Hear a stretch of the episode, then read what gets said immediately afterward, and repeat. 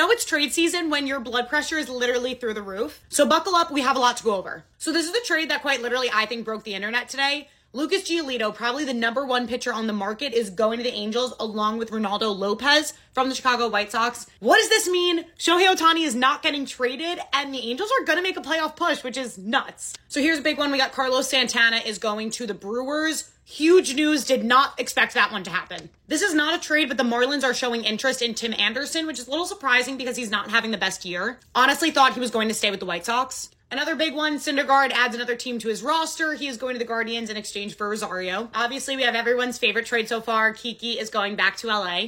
And the Red Sox add some reliever depth to their bullpen. I'm just waiting patiently for Bellinger to get traded to the Yankees, but I have a feeling that may mean they lose Gleyber Torres. I don't know. We'll find out. Short Cast Club